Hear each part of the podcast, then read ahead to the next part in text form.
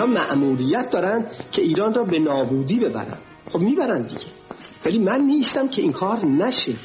اگر که بنا باشه. بوی خیانت از زهر دروغ و طمع و زور و اهانت.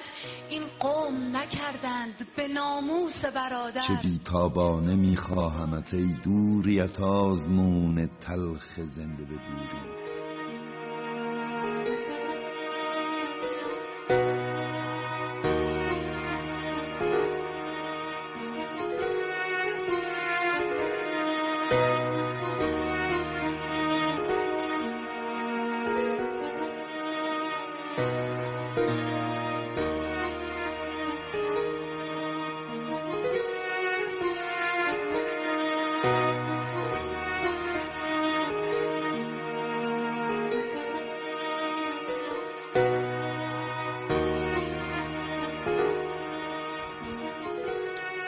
آن دستهای کریمی که هر بامدادان تا کودک خسته خواب رفته از پشت شبهای تاریک و روشن پا به شهر سپیده گذارد حایل چشم و خورشید می‌شد. آن قلندر که تا نیمه شب راه باز آمدنهای ما را زین خرابات تا آن خرابات. با شکوه منیر نگاهش روشن از صبح و آواز می‌کرد. پنجه بر فرش نجوا کشیده در به لبخنده باز می‌کرد. آن زن ترد باری که عاشق کو مرا چون سهر دوست می‌داد هر سحر روی سجاده صبح شاخه های سپید خدایی توی گلدان تکبیر میکار. آنکه با من سر چشمه نور چنگ بر سیم خورشید می‌زد. مرغ حقوی شب بود و از دل در سراپرده قربت من بانگ امید امید می‌زد. نغمه هایش به رنگ سپیده پیش پای جوانی روان بود. جلوه بودن و زنده ماندن در میان صف مردگان بود. هر نگاهش دهی بود سرسبز هر کلامش نسیمی دلانگیز. مرهم زخمای قدیمی باز می آمد از پشت باران در شب خشک سال رفیقان قطره قطره می چکید از نگاه بلیغش شبنم دل طعم گندم بوی سبزی. کوچه کوچه پر از زندگی بود او که می آمد از پشت باران با نسیم دلانگیز پاییز. باز هم سینه سرشار از اوست. چشمها باز پربار از اوست. این گل قربتی روز مادر قاصدی بهر دیدار از اوست. علی رضا نوریزاده جمعه 27 بهمن ماه 16 فوریه به شما سلام می‌کنم. نمی‌دونم یادتونه یا نه ما که اینجوری بود. شب دیر می اومدیم از ترس پدر مادر هم اینجوری توی اون حال می تا یواش پنجه بر در کشید. آهسته میمد در رو باز می‌کرد. کاری هم به بوی دهان نداشت. پدر اگر بود کار داشت. به سرعت می‌رفتیم بالا توی اتاق پنهان می‌شدیم. بعد نیمه شب حالا غذا هم خورده بودیم ولی اون سینی رو می تمام اون لحظات رفت. رفت. درود به یزدان شهدایی عزیزم. سلام می‌کنم خدمت شما. جناب نوریزاده ما مجددا در خدمت شما هستیم و زحماتی که شما می‌کشید فرصتی است مجالی است بتونیم هم کلام بشیم و شاید بتونیم به حال با هموطنان عزیزمون در هر کجای ایران هستند. صحبت مفیدی رو داشته باشیم. در حال ابتدای برنامه شما اشعار شما و خاطرات شما همیشه منو به گذشته می‌بره و من خیلی خوشحالم از این بابت. بارها گفتم که در خدمتتون هستم. ممنونم حتما خودت هم داشتی اینو که. بله. نیمه شبان مادر یواشکی در بله. وا کنه. بله، جا- پدر بیدار نشه بله. بله. خب عزیز دلم خوشحالم من باید صحبت می‌کنم و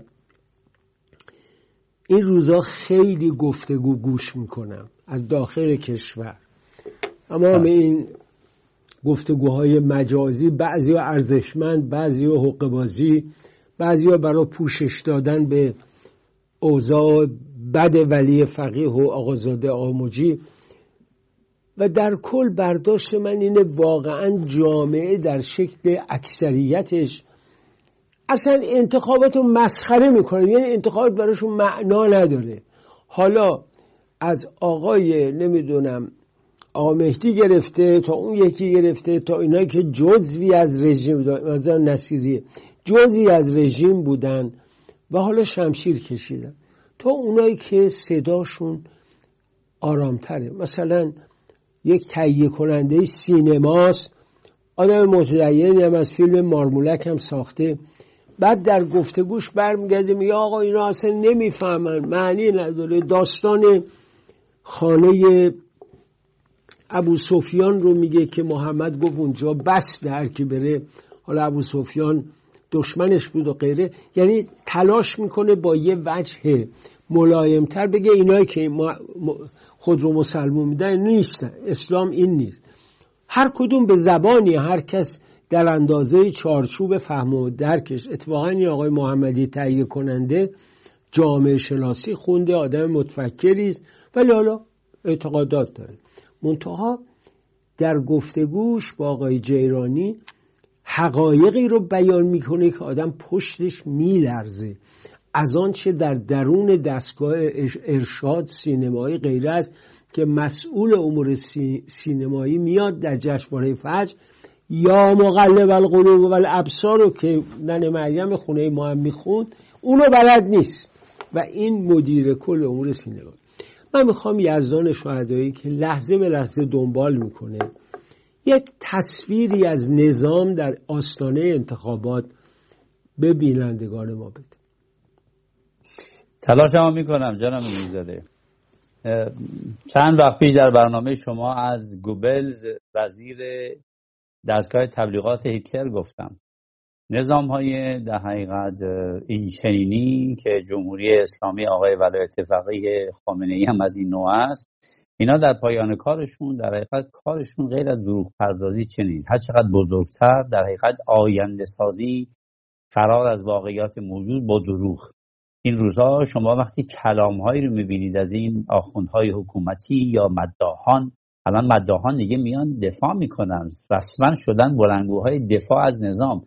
صحبت می‌کنن شما اصلا باورتون نمیشه که در قرن 21 چنین صحبت هایی بشه که خواب ببینن قاسم سلیمانی سر با پای برهنه میدوید پرسیدن کجا گفت می‌خوام برم رأی بدم. یا نمی‌دونم بگن اگر نمی‌دونم کم مونده بگن. به قول آقای صادق زیبا کلام در مصاحبه که داشته با این استاد دیگر دانشگاه مطرح می‌کنه میگه نظام اگر لخت هم بیان رأی بدن هیچی به زمان ایران نخواهد بود یعنی بحث مشروعیت این نظام فقدان امنیت هم مشروعیت. هر دوتای اینها بحرانی رو به وجود آورده که اینها واقعا غیر از دروغ کاری نمی‌تونن بکنن. ببینید یک دو تا مثال می‌زنم شاید بتونه کمک بکنه.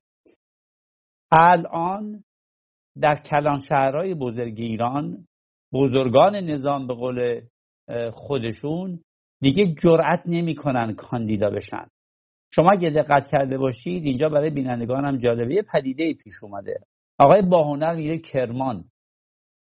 می‌خواد اونجا کاندید بشه از تهران میره بیرون. قالیباف فر میگرده تو ده خودشون. رئیسی میره در حقیقت از خراسان جنوبی.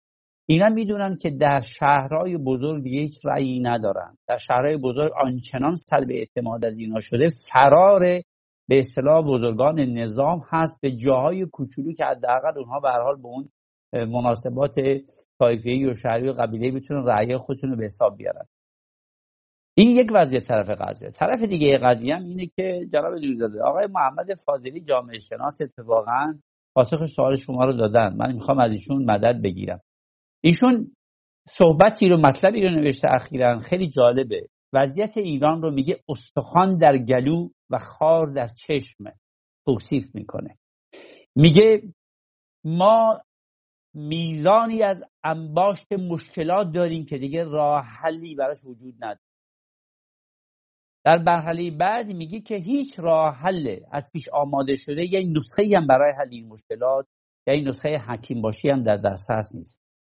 مسئله سوم هم میگه هیچ مسکنی هم شما نمی‌تونید با رأی دادن و رأی گرفتن از مردم و این مهر و استرلاب بازی ها نمی‌تونید حال این بیمار بدخیم رو شما خراب بکنید. بعد میگه نظام کارش شده این که در حقیقت اسمش رو گذاشته دسترسی محدود. نظام کاره.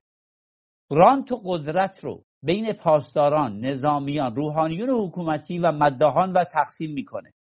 جامعه هم کارش اینه که این نظم معیوب رو در حقیقت این دسترسی محدود نظام به همین ها رو ازش پس بگیره.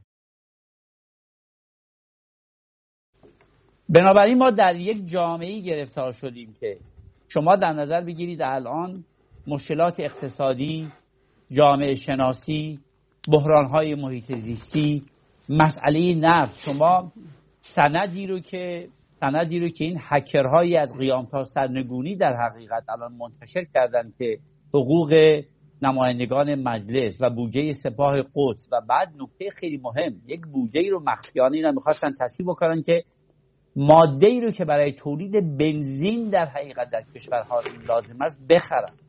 کشوری که خودش روی گنج نفت و, نفت و در حقیقت گاز نشسته نمی‌تونه سوخت داخلی خودش رو تامین بکنه.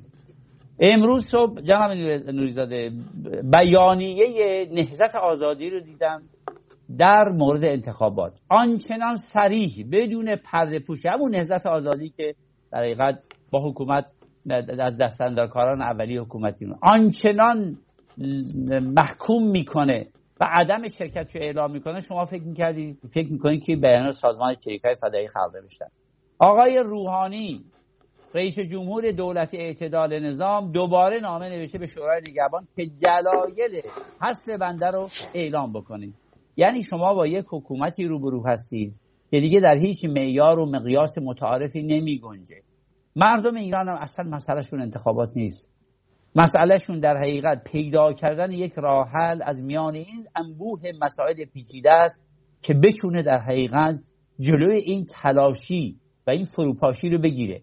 جامعه ما خود حکومت جمهوری اسلامی شما الان انفجار این خط لوله گاز سراسری را بله. بله. خب شما در دولت روحانی شاهد بودید که بیشترین مقدار آتش ها بیشترین مقدار در حقیقت هکر حکای اطلاعاتی اتفاق افتاده طلا. این یعنی چی؟ جناب نیروزاده این از کجا میان؟ همش دشمن می‌کنه همش اسرائیل می‌کنه آمریکایی‌ها می‌کنن مخالفی می‌کنن. نه والله نفوذی درون خودشون هستن. یعنی آنچنان در حقیقت ساختار امنیتی و اطلاعاتی کشور و زیر ساختها فرو ریخته.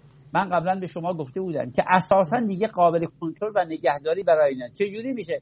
خط دوره گاز به این اهمیت نه در عمق لازم بلکه در ارتفاع کوتاهی از سطح زمین اونم روش باز باشه.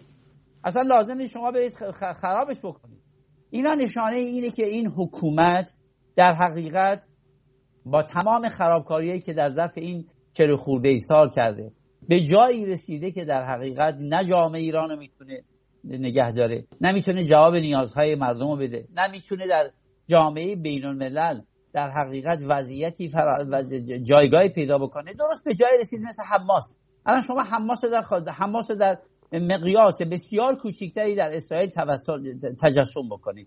فکر می‌کرد میاد 200 تا گروگان می‌گیره و در یک بازی بینالمللی انگار محدوده بازیتون با اون آتش بازی که کردن به اینجا تموم میشه. شما می‌بینید علیرغم فشارهایی که سازمان ملل میاره علیرغم در حقیقت آهناله های حقوق بشری که اروپا داره می‌کنه اسرائیل کار خودش رو انجام داده و اونجوری که در حقیقت آمارها نشون میده و گفته شده من که امکان چک و بالانس اونو ندارم.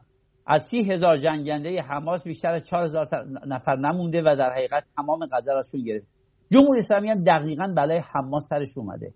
تا قبل از هفته اکتبر ما شاهد شرایطی بودیم که در حقیقت ایران دولت های غربی آمریکا میومد تو عمان. گاگای با جمهوری اسلامی صحبت می‌کرد. امیدی داشت این حکومت که مثلا بیان برای یک راه حلی رو پیدا بکنن در درون خود این نظام. بعد از هفته اکتبر تمام اینا پنبه شده.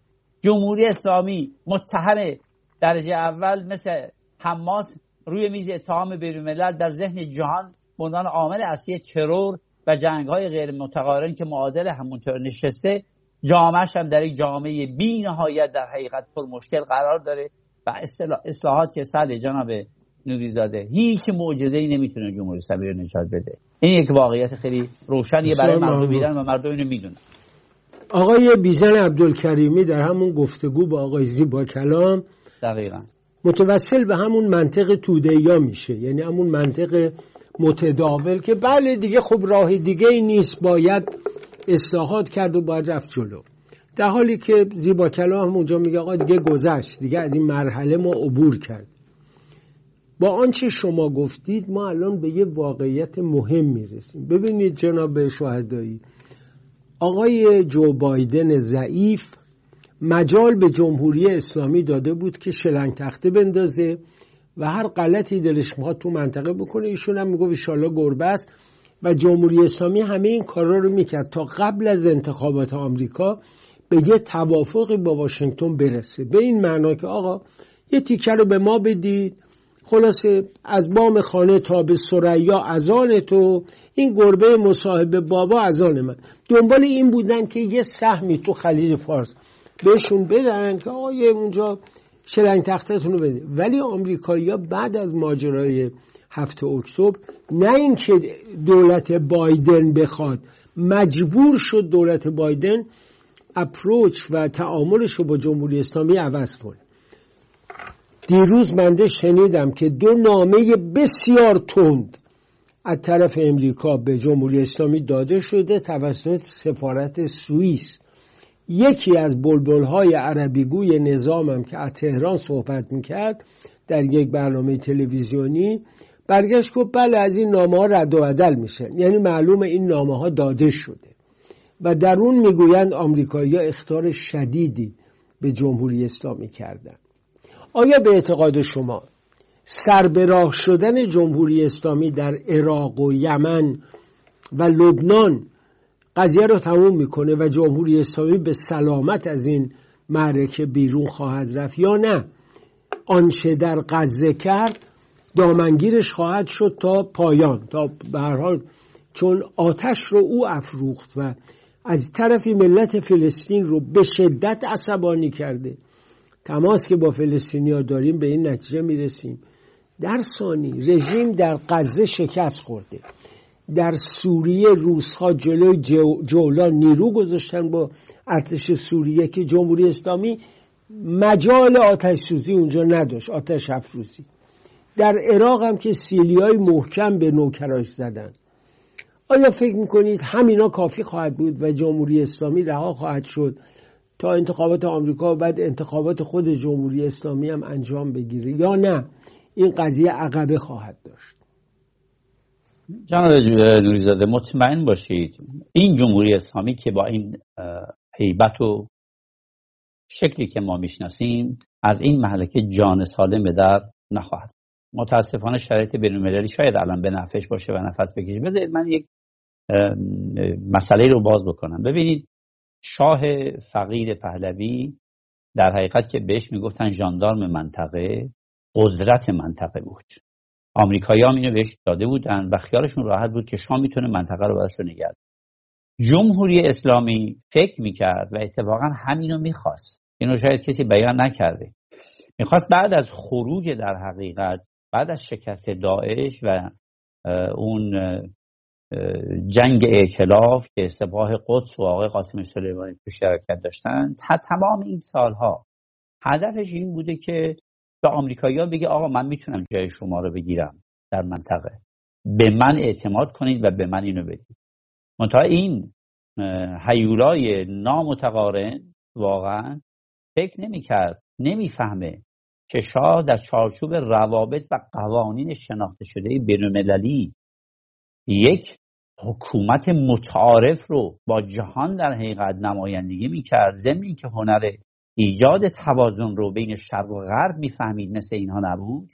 در تمام اون شرایط پیچیده یک حکومت آبرومند اصطلاح جهان پسند ارائه کرده بود.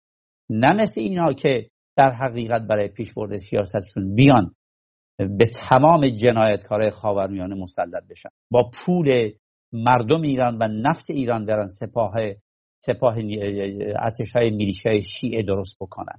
به همین خاطر این بازی و این تقابلی که اینها می‌کردن که آمریکا رو وقتی که افغان آمریکا از افغانستان خارج شد و از عراق هم خارج شد برای این این توهم پیش اومد که اینها دیگه میدان خالیه و خودشون می‌دونن در تمام به اصطلاح خاورمیانه این کارو بکنن. این چهره جمهوری اسلامی همونجوری که گفتم بعد از 7 اکتبر تموم شد. نه جهان و نه مردم ایران. ازش نخواهند گذشت. از هر دو طرف پاشگیره و این بازی در حقیقت به این سادگی برای جمهوری اسلامی تموم نخواهد شد و روز به روز ببینید مسائلی که پیش میاد شما در ظرف 6 زمانی که جنبش ژینا اتفاق افتاد تورم در ایران 30 درصد بود. الان 60 درصد شد. مدت طولانی مدت ماهی دو نیم درصد تورم در ایران میره بالا. این بمب ساعتیه. این جمهوری اسلامی نمی‌تونه در حقیقت. نمی‌تونه حتی به شما میگم مغازه ای رو در نظر بگیرید که اون مغازه جدا از اینکه نیروهای نیابتی. این یک همونجوری که الان این آقای فاضلی در مقالش گفته یک حاکمیت محدود داره که مربوط میشه به مداهان و ائمه جمعه و سپاه پاسداران و سپاه قدس.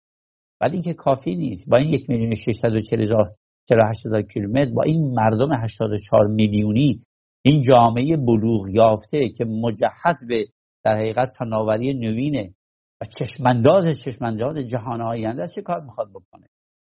با این جوجگان از دل طوفان برآمده نسل زمرها چه کار می‌خواد بکنه؟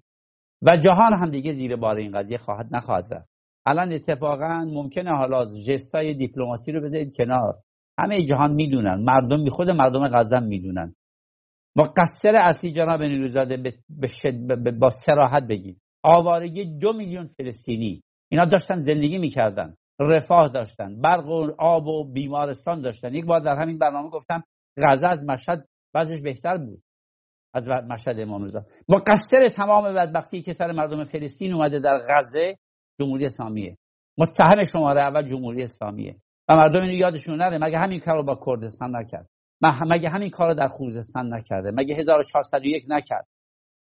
بنابراین انقلاب 57 که در حقیقت به یک فاجعه تبدیل شد و شما در همین 22 بهمن ما دیدیم مشاهده کردیم واقعیت قضیه این که کاش که احساس ایرانی ها رو از این از اون 35 میلیون نفری که در انقلاب شرکت کردن شرکت کردن جناب زاده افرادی که سنشون بالای 63 ساله 4 تا 5 میلیون بیشتر نموندن. آمار اخیری که در حقیقت مؤسسه گمان منتشر کرده در مورد انتخابات و توش گفته که 78 درصد مردم شرکت نخواهند کرد بعد از 58 هزار نفر در حقیقت بنابراین متاسفانه متاسفانه از یک طرف و خوشبختانه از طرف دیگه. بیشتر از 90 درصد جامعه ایران در بعد از جمهوری اسلامی به دنیا آمدن و این 90 درصد در حقیقت گورکن جمهوری اسلامی خواهند بود.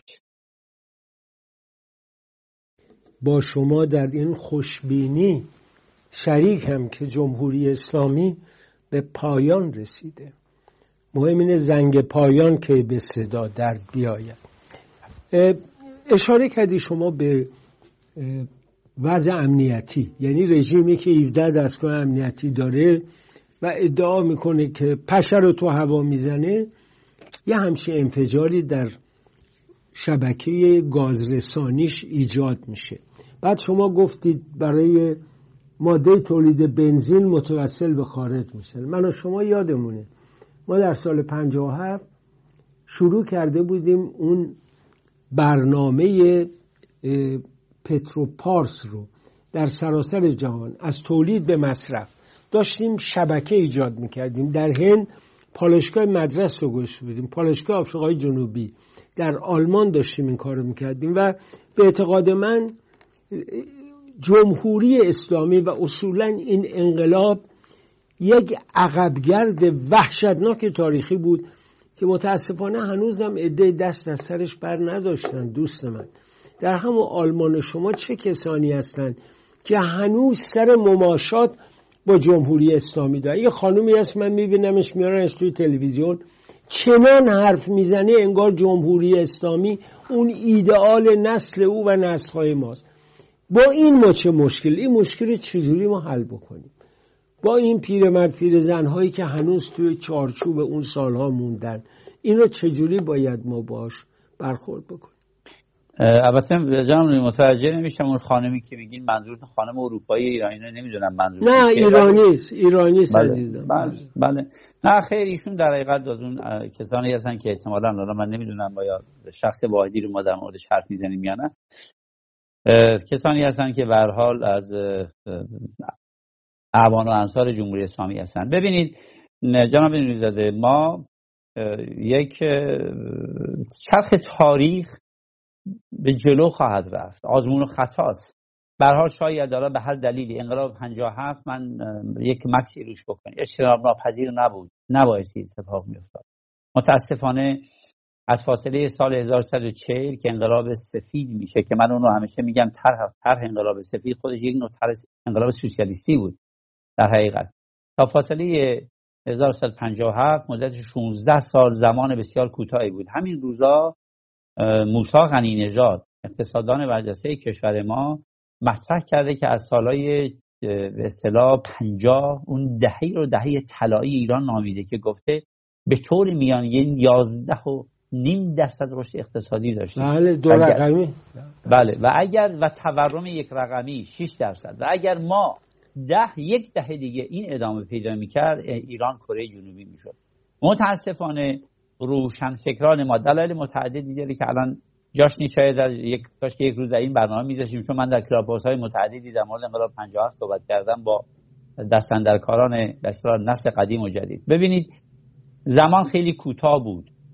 سرعت اون به اصطلاح اصلاحات و روندی که شاه می‌خواست ایران رو برسونه به دروازه های تمدن که من این رو بیارم ترجمهش بکنم به یک جامعه صنعتی تبدیل بکنه این سرعت بسیار زیاد بود از یک طرف. روان روستایی جامعه ایران این رو در حقیقت بر نمیتاد چون بر نمیتافت هنوز. خیلی سرعت زیاد بود. از یک طرف از طرف دیگه روشنفکران جامعه ما چه مذهبی چه غیر مذهبی دو تا ریل داشتن. شما نگاه می‌کنید به ندرت می‌بینید روشنفکر دانشگاهی ایران رو چه مذهبی چه غیر مذهبی مخالف حکومت شاه نباشه. این دو ریل در جایی در انقلاب 57 به هم رسیدن. روشنفکران غیر مذهبی باختن و در حقیقت سفره رو پنگ کردن برای آقای خمینی. ببینید در اروپا وقتی که در حقیقت اول اندیشمندان میان مبانی شهروند و حکومت و مثل هابز و, هابز و جان لاک تعریف می‌کنن. بعد جیمز واد میاد ماشین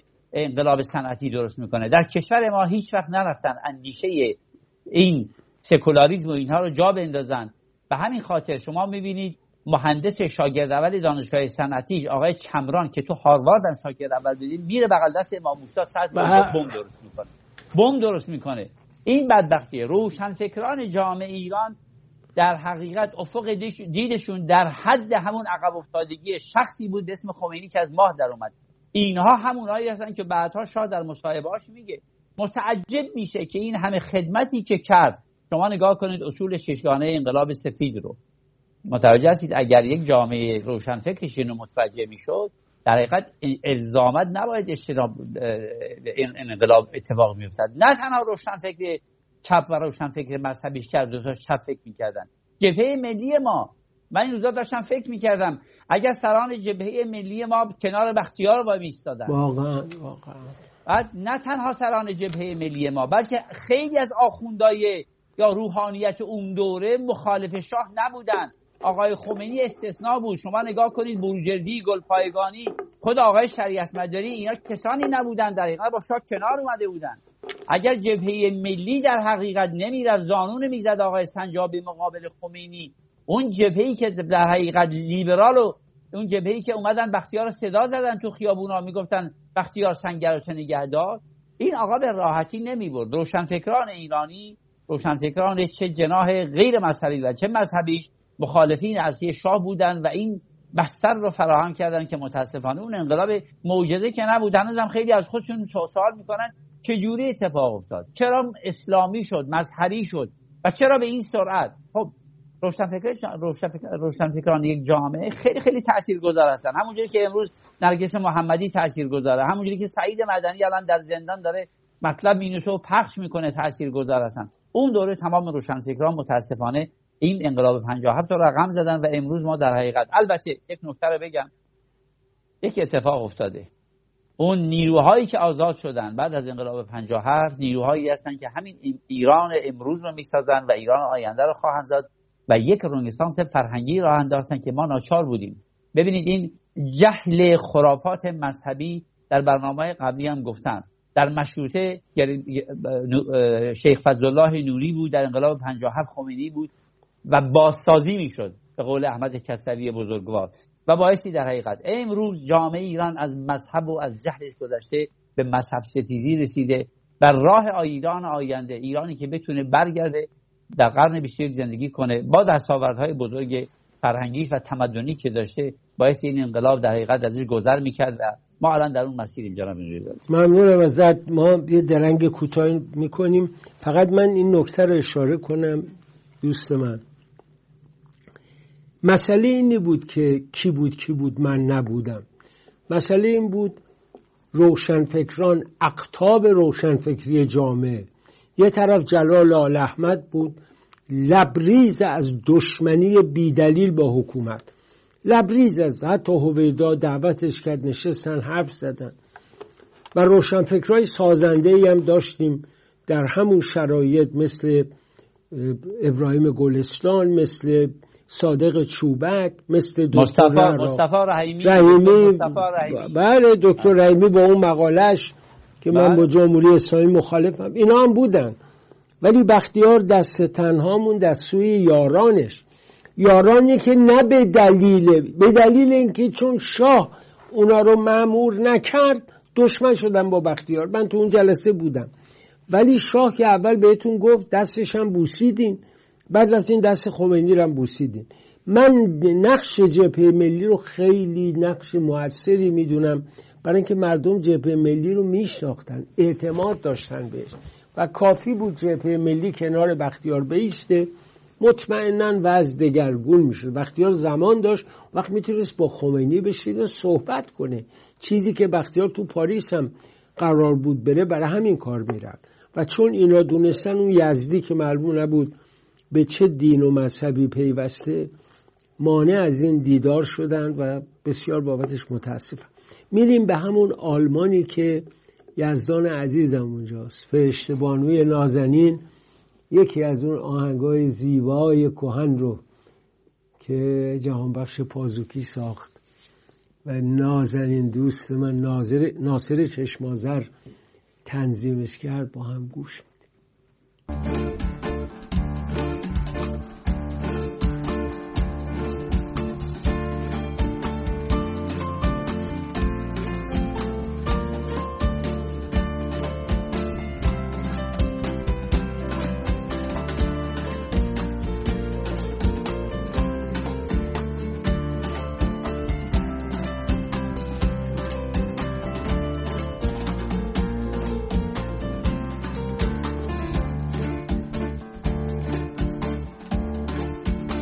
为什么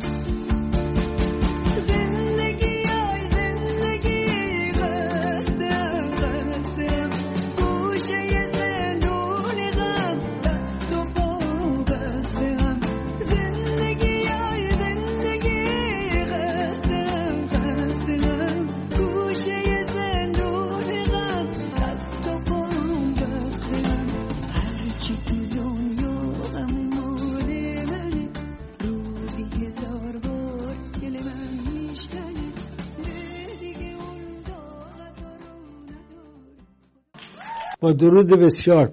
انگار ما توی دنیای دیگه بودیم. وقتی آهنگا رو میشنویم اون روزی که پوران نازنین اینو خون و حالا فرشته. پایدار باشن.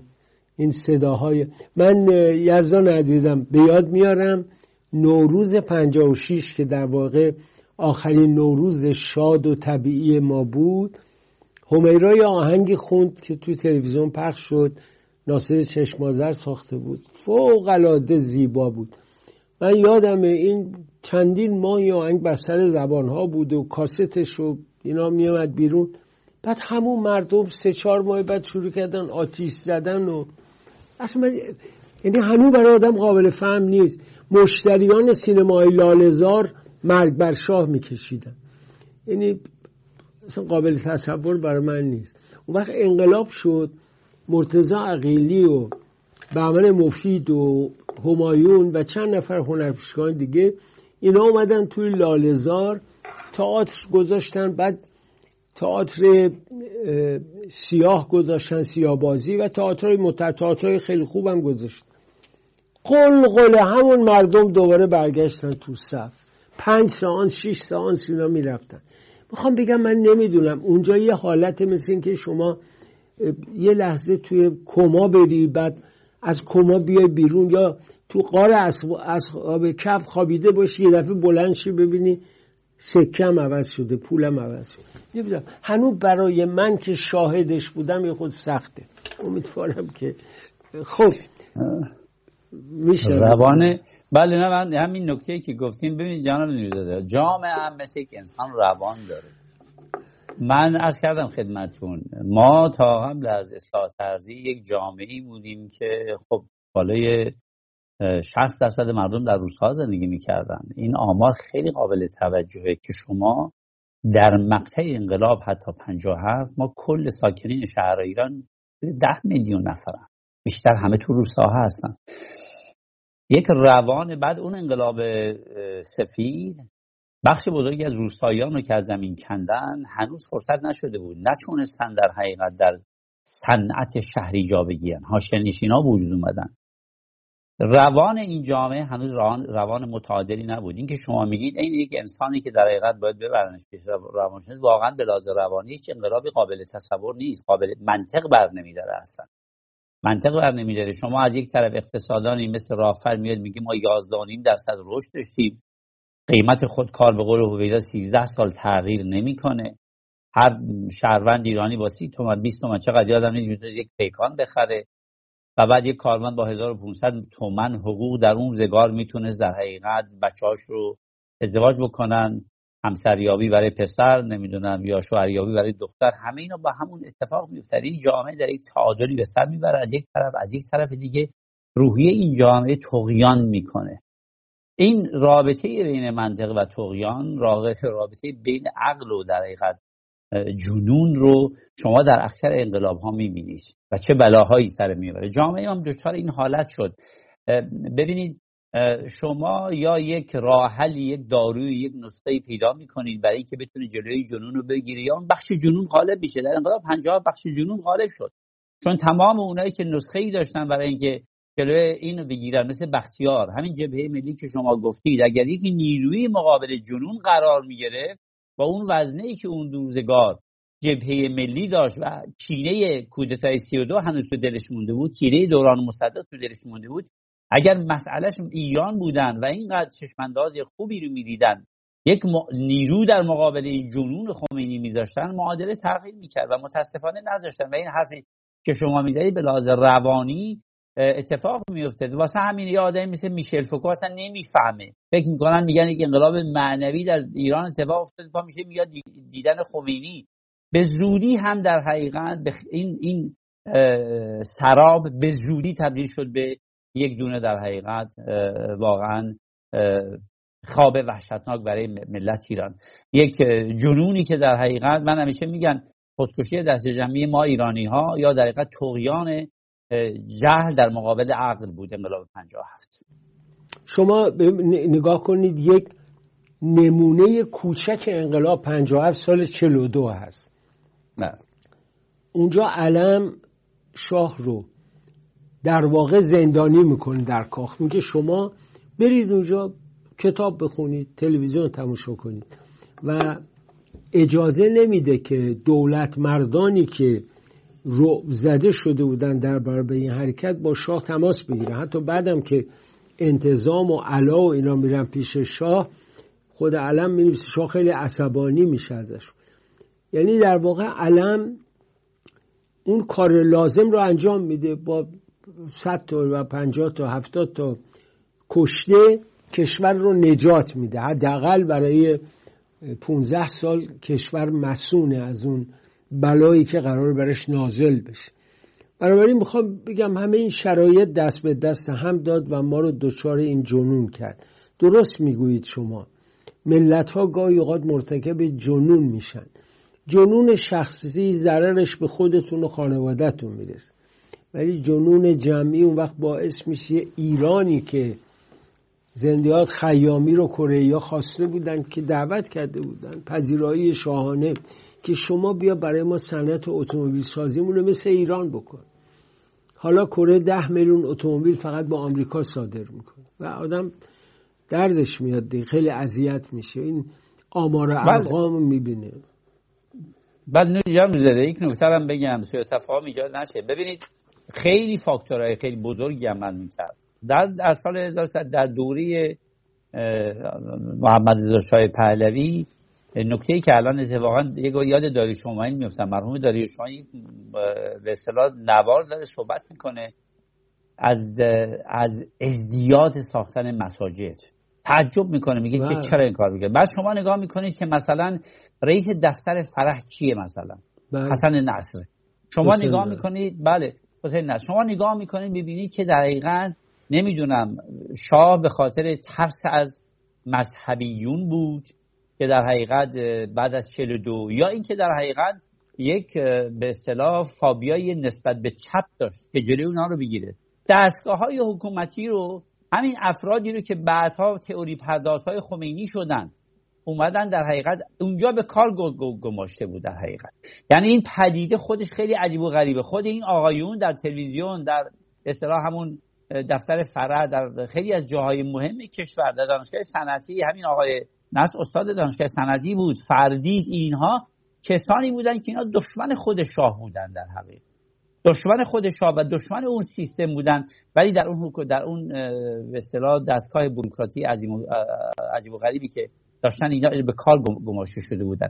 فاکتور بسیار عجیب و غریبی عمل می‌کنه که واقعیت قضیه نشون میده که حتی خود حکومت هم در حقیقت پختگی لازم رو نداشت. نمی‌دید در حقیقت. در البته من به شما بگم انقلاب 57 رو فقط در شرایط در دوران جنگ سرد میشه فهمید جنگ سرد شرایطی رو در دنیا ایجاد کرده بود که منطقی رو بر همه کارها در حقیقت تحمیل کرده بود که فقط تو اون چارچوب می‌شد انقلاب 57 رو دید و فهمید. نه در امروز در امروز نه.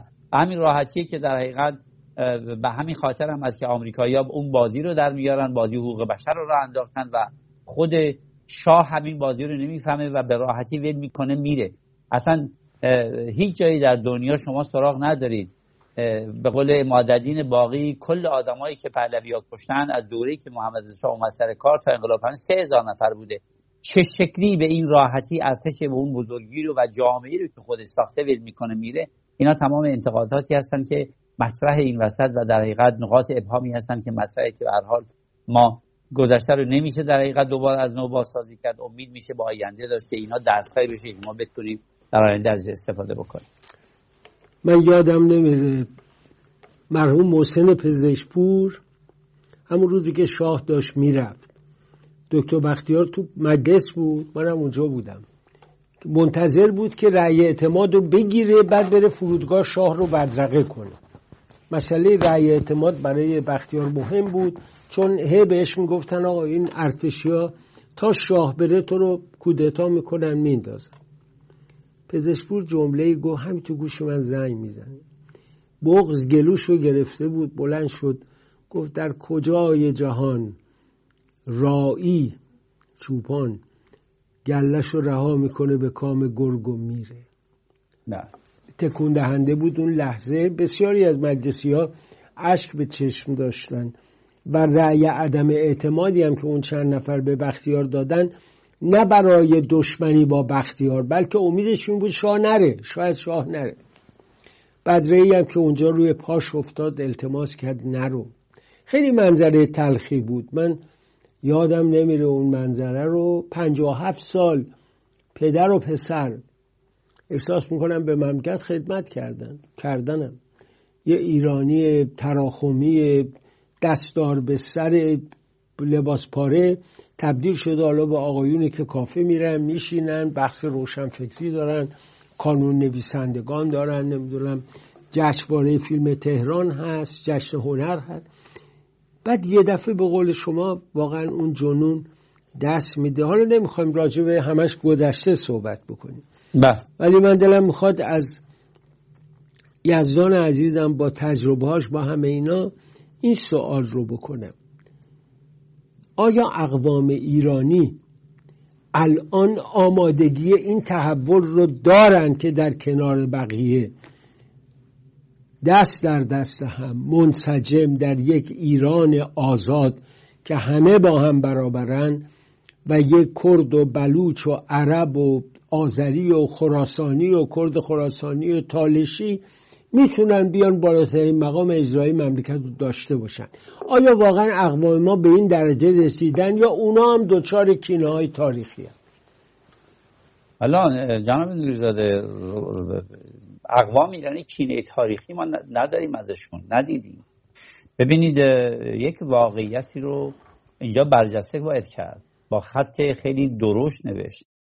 هیچ جای دنیا شما سراغ ندارید کشوری با این تنوع با این تنوع و گوناگونی در حقیقت اقوام به اصطلاح این هزار سالگان در کنار هم بوده باشند در صلح و صفا با همدیگه زندگی کرده باشند شما در غرب کشور در مناطقی می‌بینید که در حقیقت در شهرهای آذربایجان غربی که به حال تقسیم بندی های اون دوره‌ای که اینا کردن به این حساسیت های منطقه‌ای توجه نکردن. در خیلی از شهرها و روستاها کردها و ترکها با هم هم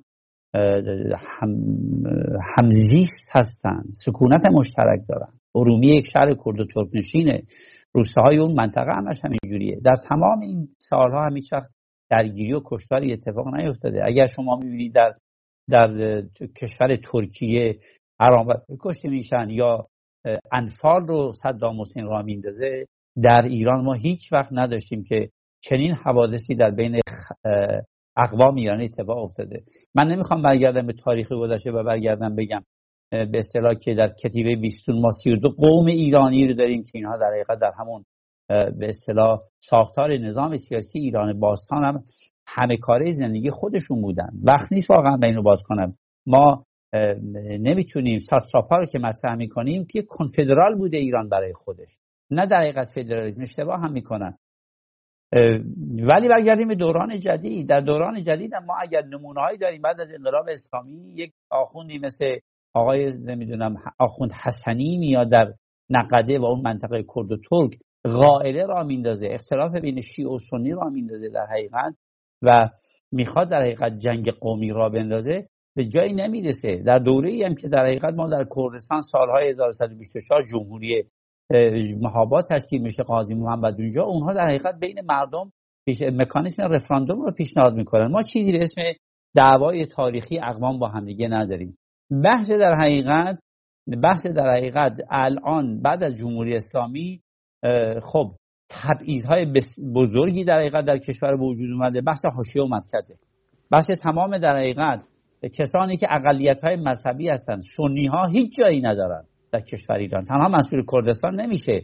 در حاشیه ایران ما 15 میلیون سنی داریم زندگی می‌کنیم. مولوی عبدالحمید چی میگه مگه؟ همینو میگه. های مختلفی از نوعی در حقیقت اتنیکی قومی یا مذهبی در تمام ایران همه جا بوده و این شیعه دوازده امامی که چنبره زده در همون قانون اساسی ولایت فقیهش همه رو محروم کرده. بحث محرومیت و مبارزه برای رفع تبعیضه و اقوام ایرانی هم توی چارچوب هستن. یک اتفاق دیگه هم افتاده. اون اتفاق دیگه هم اینه که در همین روندی که من اسمشو می‌ذارم مدرنیسم اجتماعی شهروند شهروند به وجود اومده. توهمش نسبت به دین میره کنار. جامعه مدنی ایجاد میشه. جامعه مدنی یعنی شهروندی که از خودش سوال می‌کنه مطالبات خودش رو مطرح می‌کنه. خواهان قدرت و مشارکت در خواهان مشارکت در قدرت هست. در ایران این اتفاق افتاده. همون جامعه مدنی که شما می‌بینید که در حقیقت انقلاب ژینا رو رقم می‌زنه. در کردستان اگر در مقطع انقلاب شما می‌بینید حزب دموکرات کردستان و کمد و سازمان چریکای فدای خلق اون دوره هستن 45 سال پیش. الان جامعه مدنی انجمن سبز چیا انجمن های مختلف فرهنگی هستن که تمام تمام به اصطلاح فضای فرهنگی و سیاسی و اجتماعی کردستان دستشونه.